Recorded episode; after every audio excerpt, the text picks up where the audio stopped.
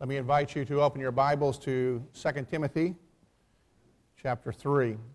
That sounds familiar to you. It's because we spent the first part of the summer.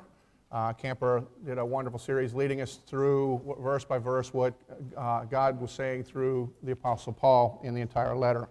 My intention is in no way to uh, correct or even to repeat, uh, but just to zero in on a specific passage in chapter 3 somewhat familiar, but always for uh, worth our um, consideration.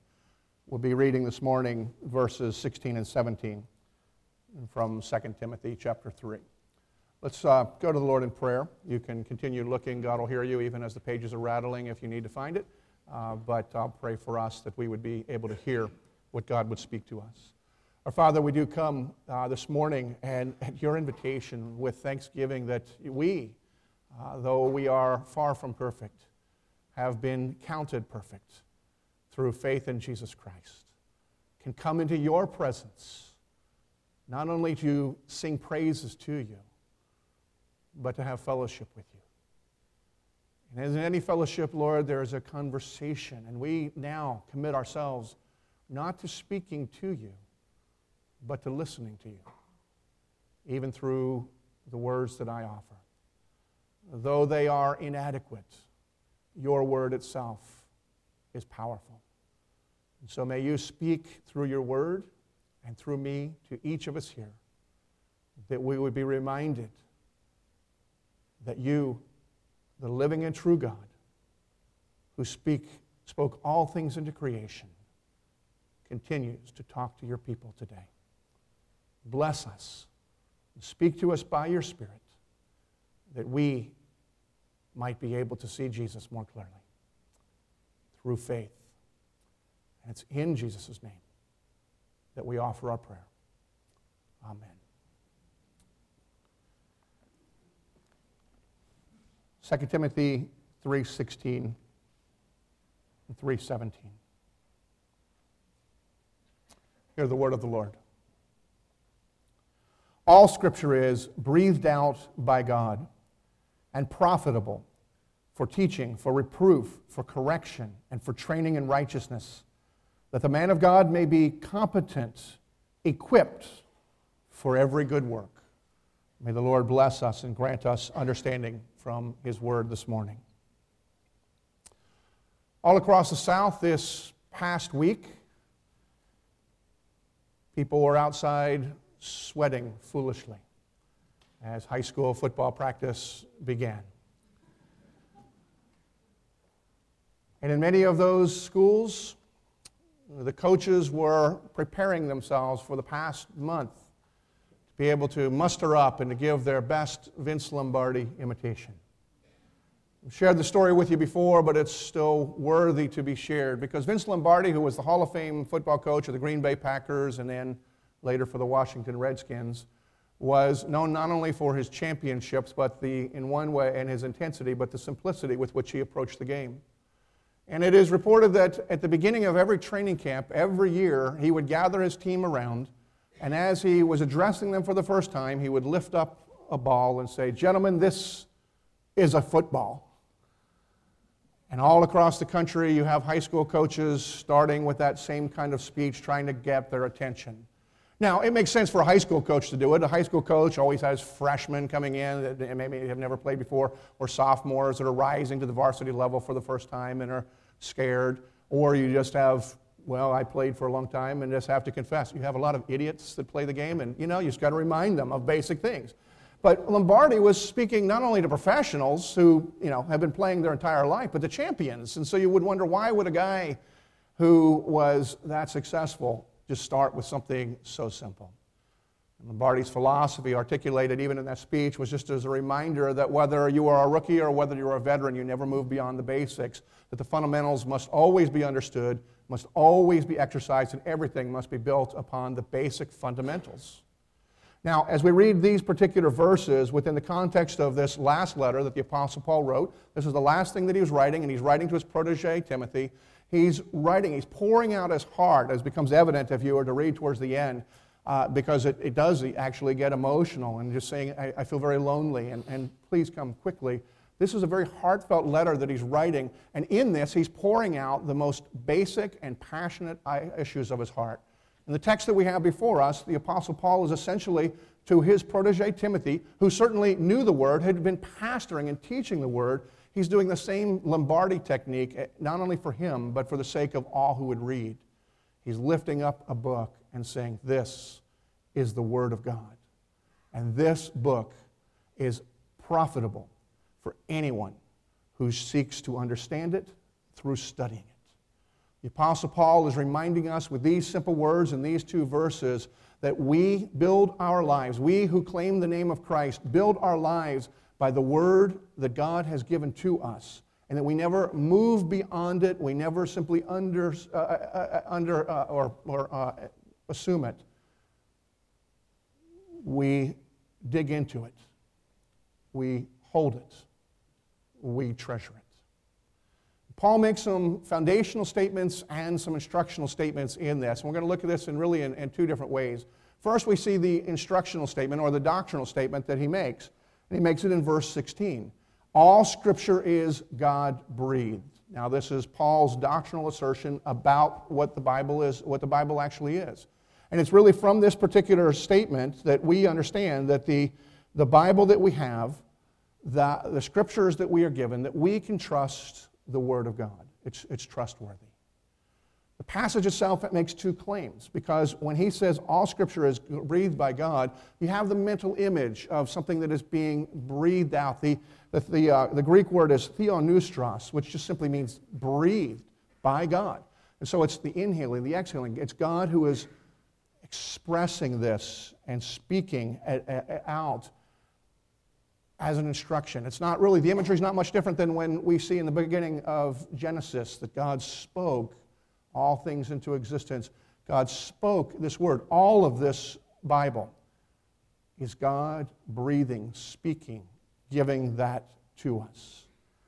Now, we also need to recognize, and it's important that we acknowledge, and we have no reason to uh, hide from this or to, to minimize this, that God does speak through the human writers. Every book in this Bible is written by a, a, a person, a person with personality, a person with perspective, a person with history, a person who is writing for a purpose, none of whom were writing for getting into the Bible. It wasn't like you're trying to make this submission, you hear that there's going to be this collection that's going to go on for eternity, and that it's you know, going to be the bestseller uh, in all of history, and you would like to be in there as well, and so you're writing your best and submitting the best thing that you have hoping to be public, public, publicized, or to be public. There we go. I was going to say publicated. I don't think that's correct. But anyway, um, maybe it is. Maybe one day it will be. But anyway, so thank you for the English people. Um, that they would be published. But what Paul is saying here, that we do see elsewhere in Scripture, but that we need to understand is that while there were human writers, individual writers, the fact that God is breathing all of Scripture is a claim. It's an indication that all of the Scripture was God who was the ultimate author, and that his message, what he wanted communicated, was communicated through each of the individuals that he had blessed and who he had ordained and chosen to collect the writings with which they had. None of those who were writing were perfect people. None of them were sinless. But God had a hold of them in such a way that when they sat down, writing for their occasion, God was at work in them, that everything they communicated was true, and, and what they communicated was sufficient, specific to what God would want communicated not only to the original recipients of the letters or the writings, but recorded for all of time. And God did this in a way that is mind boggling because the people sitting down, it wasn't like they were in a trance of some sort, that just feeling came over them that they needed to write. It's not like they needed to say, you know, honey, uh, you put the kids to bed. I, I feel something coming on. I just got to write this down because this is going to be great. Many of them have written other things that are not kept for us, and they're valuable if we were able to read them but they were not God speaking in the same way as what we have before us. And God was at work in them to communicate without violating their consciences, without violating their personality, changing their personality, or even changing their perspective. Every book of the Bible, every letter that is written, is written from the personality and the perspective of the one who is writing, that it reflects, and we can tell the differences in the people. And yet, Paul says, but it was God who was at work and speaking through every one of them. It's inspired. The word inspiration simply means breathe. It's God's breathe. And that's an audacious claim. And it's that understanding that we, we hold to and that we know and that we would say this is God's word, whatever part of it that we are reading. And we need to understand that whatever part of it that we're reading is also claimed here as well. Because this passage, this simple phrase says, all scripture is God breathed.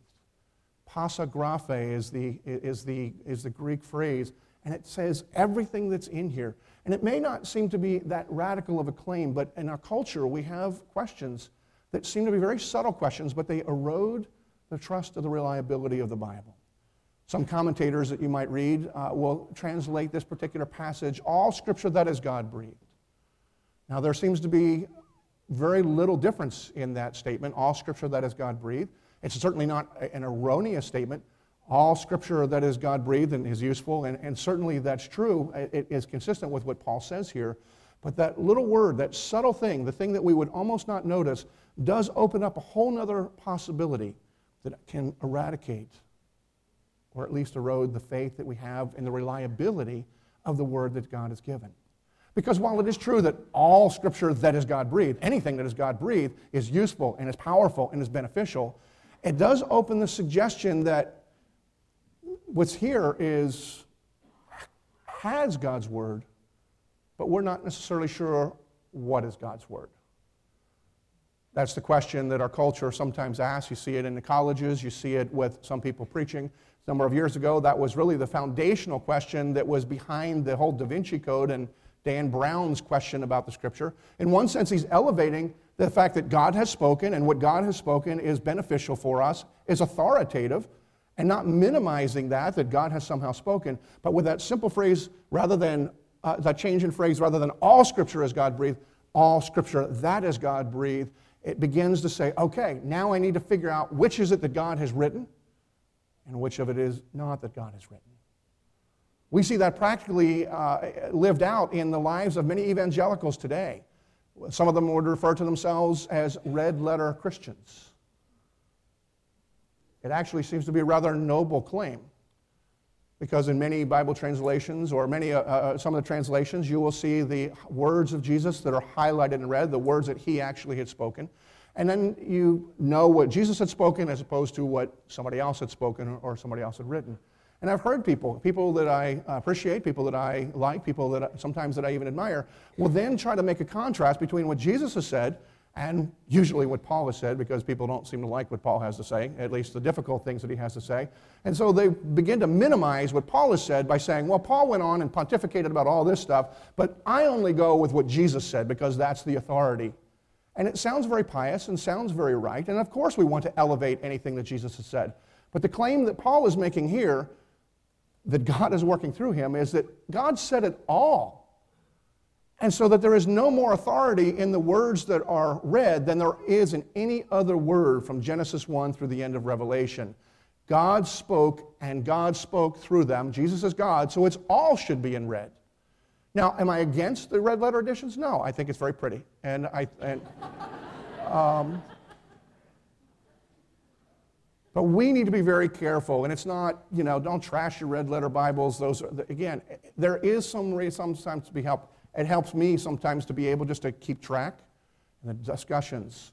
But in the end, because it is God who is speaking and Jesus who is the Word incarnated, every, the claim here and the claim of all of Scripture is that all of Scripture is God breathed.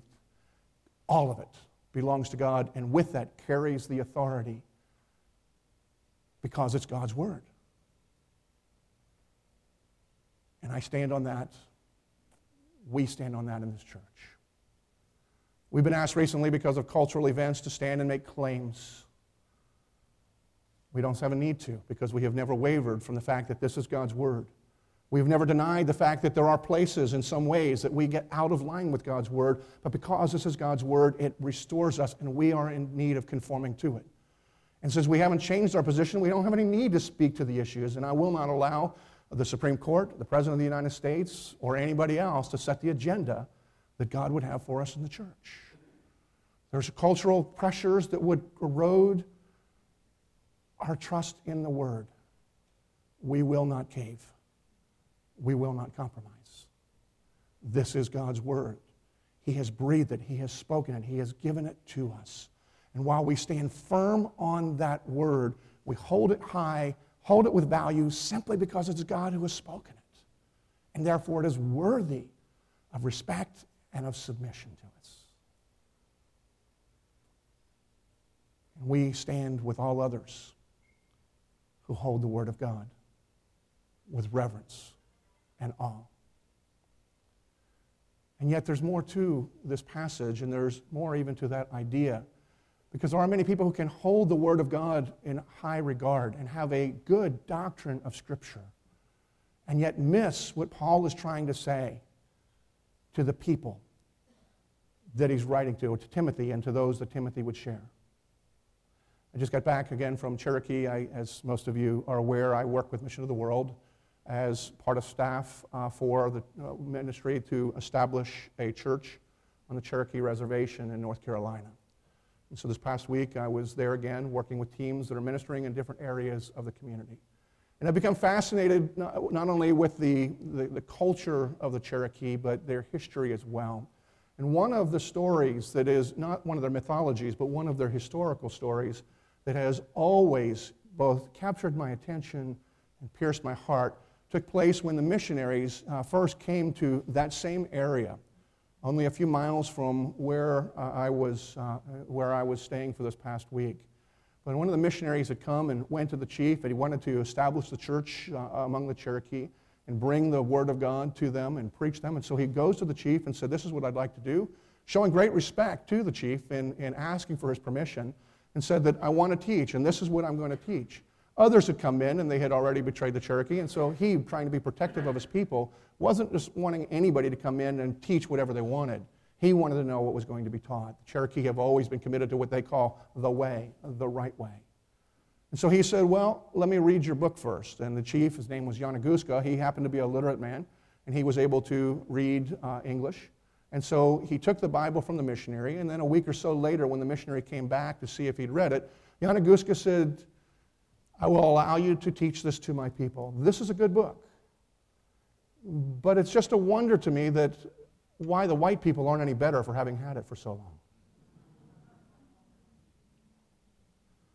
And what he was addressing is the same issue because he had certainly experienced people coming in in the name of whoever and yet their character was significantly lacking. Members of church, even claiming to come in the name of God, and yet for selfish gain, acting in ways that were wrong and certainly inconsistent with the instruction of God's Word. And so we need to be aware and remind ourselves that just because we hold the Bible with great authority and claim that believe that it is from God, there is more that we need to understand than simply that it's God's Word. I went to a church uh, years ago that had claimed, and I, uh, to, when it was founded, the church that was the first church that I served, and it had horrendous, horrendous history. I'm the only pastor that they didn't fire. The guy who replaced me is still there, but since he's still there, he could still get fired. But no, that's. Um, um, and when they got founded, they had told the, the group that wanted to found it that they believed the Bible, and it was kind of one of these conversations, you know, we believe the Bible. We believe every word of the Bible, even genuine leather. I mean, that's a, that's funny. Anyway. That's a good indication that maybe they haven't read it and studied it and sought to understand it. They hold it high, but sometimes you hold it so high, just like something that is priceless in your possession, you don't want to handle it. While this is God's word and worthy of being highly esteemed because it comes from the living and true God, its value to us comes only when we handle it. And the Apostle Paul is saying that in this particular text. He lays the foundation for the authority and the trustworthiness because this is God breathed. It flows out of the character of God. Every word is inspired, the people who have written it. It is by God's providence. It has been collected and has now been printed and being distributed, whether it's being passed on literature or whether it's being passed verbally. This is God's word, trustworthy. But Paul says that there is a necessity for us to use it because in this verse he says, All scripture is God breathed or breathed out by God and profitable or useful for teaching and for reproof and for correction. What Paul is saying here to Timothy is that there is a need for us to actually use the word. It's profitable, and in use of the word, that's when we gain the benefits from it. The usefulness for the teaching and for the reproof, which simply means pointing out of errors and the correction. Now, we look at that, and sometimes we get so narrow focused, at least I get so narrow focused, in what does it mean by this word? But as I back off just a little bit, one of the things I realize is Paul is saying that the profitability, ultimate profitability, comes in the usefulness and something through teaching, pointing out of mistakes, and then making of the corrections and encouragements. It really goes back to the whole Vince Lombardi issue. It's the fundamentals of recognizing we use this book, and it's just nothing more than coaching. Coaching toward what? Well, we see that in the text right before that, we see that Paul's talking about the whole issue of salvation that Timothy had been, because of his understanding of the scripture, had become wise to salvation. And so we're reminded that this book instructs us about the issue of salvation. And in that sense, it's different than any other book. See, too many of us look at the Bible and we recognize it's God's Word, and then we pick it up like it's a how to book, a self help book, something that gives us a list of do's and don'ts. And of course, there are do's and don'ts that are in here. But if we look at the Bible as a book of do's and don'ts, we miss what God has inspired and what God has recorded and what God has written. Because while this book includes do's and don'ts and fills every need that anyone is, has that is looking through self help, this book is basically the story of salvation. It is the story of God working out redemption from beginning to end. The Bible, understood in a very short lesson uh, in the scripture, has four major epics. Three of them are recorded in very short order in all the scripture. It's a book about creation that God created by speaking all things into existence and reminds us that He is the one who is the genesis for everything. We see that in chapters 1 and 2 of Genesis. We're reminded that we are a people who, though having been created after the image of God and blessed with every blessing because of that, because God loved us and endowed us, we rebelled against God and we have fallen. We see the evidence of that in Genesis 3 through particularly through 11, just the, just the clear indication that we are fallen and we keep falling and can't get up. But we also see that theme of fallenness working its way all the way through because all the stories that follow those that aren't necessarily directly related to the fall, they serve as a backdrop that show the foolishness of the responses and the ugliness of the way people behave. Beginning in chapter 12, really beginning in chapter 3, but very clearly inaugurated in chapter 12 is the third major epic. So you have the creation, you have the fall, but now you have the redemption.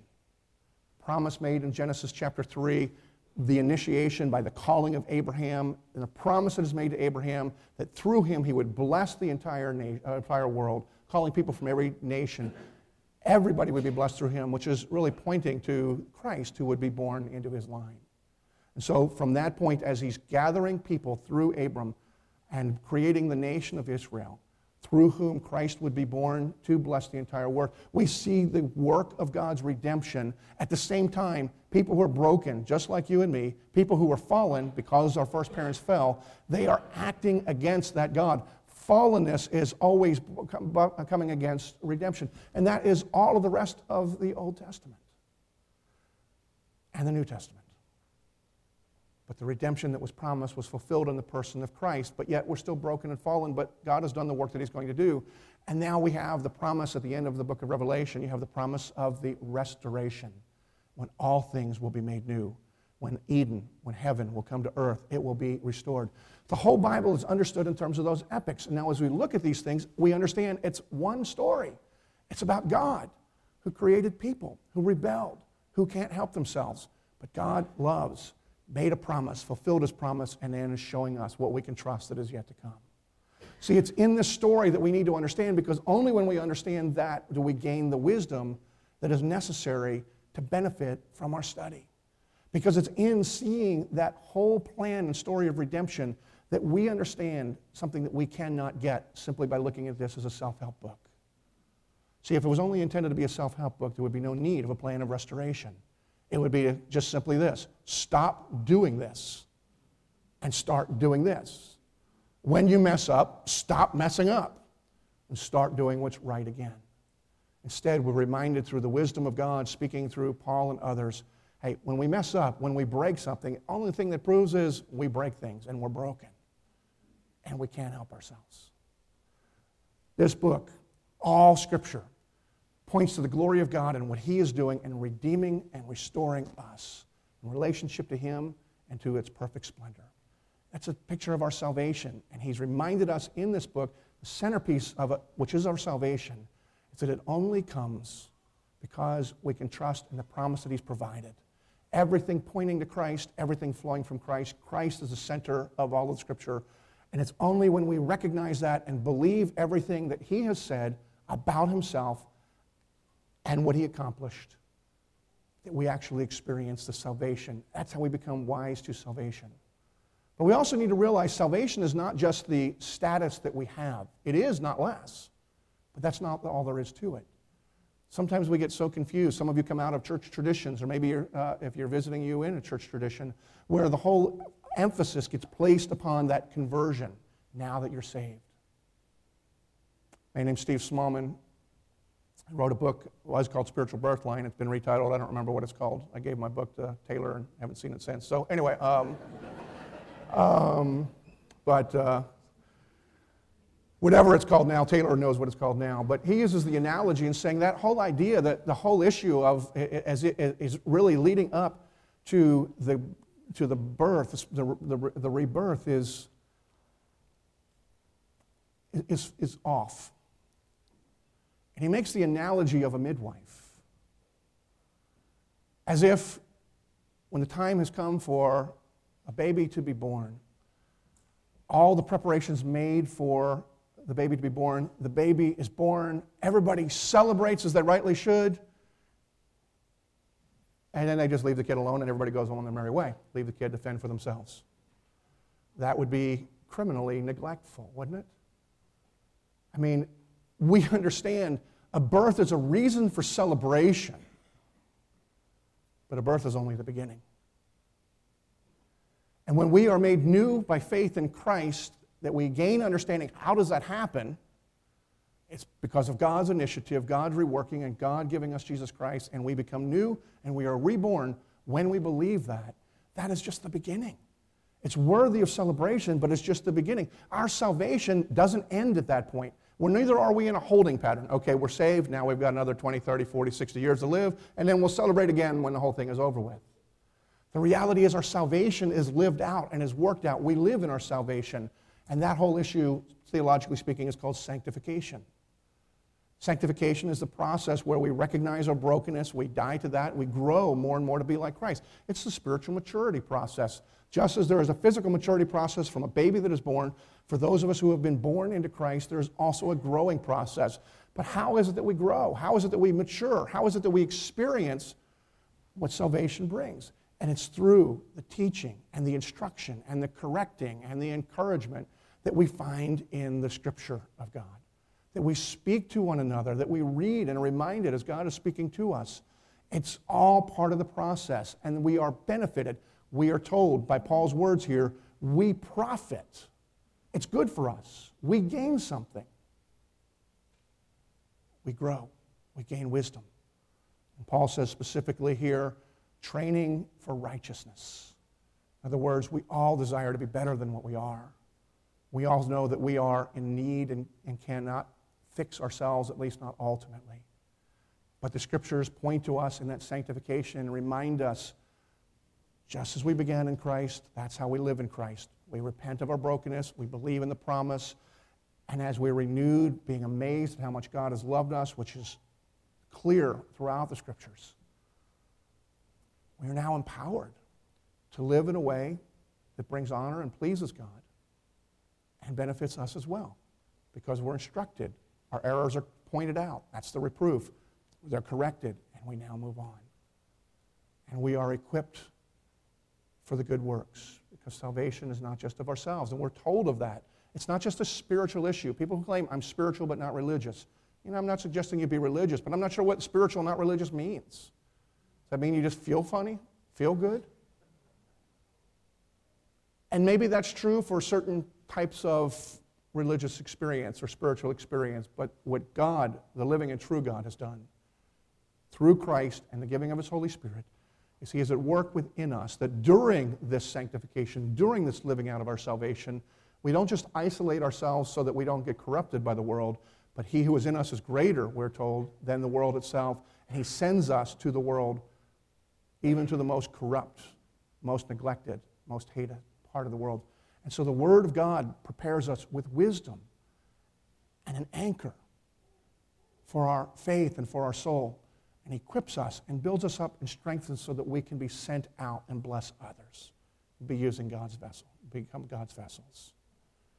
It is profitable for us because we all have a desire not only to be better,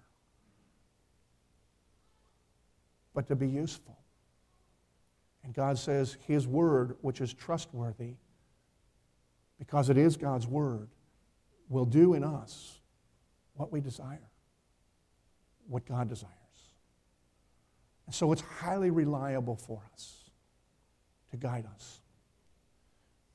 Saw not long ago the movie clip, movie coming out in a couple of weeks that's based on Bill Bryson's A, a Walk in the Woods. Some of you read the book, and movie looks like it's going to be starring Robert Redford and Nick Nolte.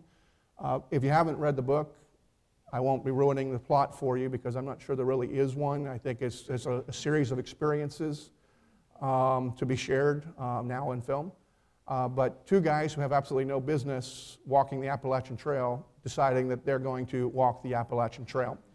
And so the book itself, uh, it just talks about their experiences on the trail and is a constant reminder, a recurring reminder of why they shouldn't be out there in the first place. I'm looking forward to seeing the movie. But it made me start thinking what if you were about to embark on that voyage uh, yourself? You were going to try to walk the Appalachian Trail. Now, I don't think there's anybody here, at least I've not heard of anybody here, who's actually done that. Some of us have done section hikes, but to actually walk from, you know, Georgia uh, up to Mount Katahdin, uh, I don't know uh, if anybody here has done it. But if you've decided that you are going to do that, what kind of trail guide would you want? Would you want somebody who's never done it? Would you want somebody who had tried and failed?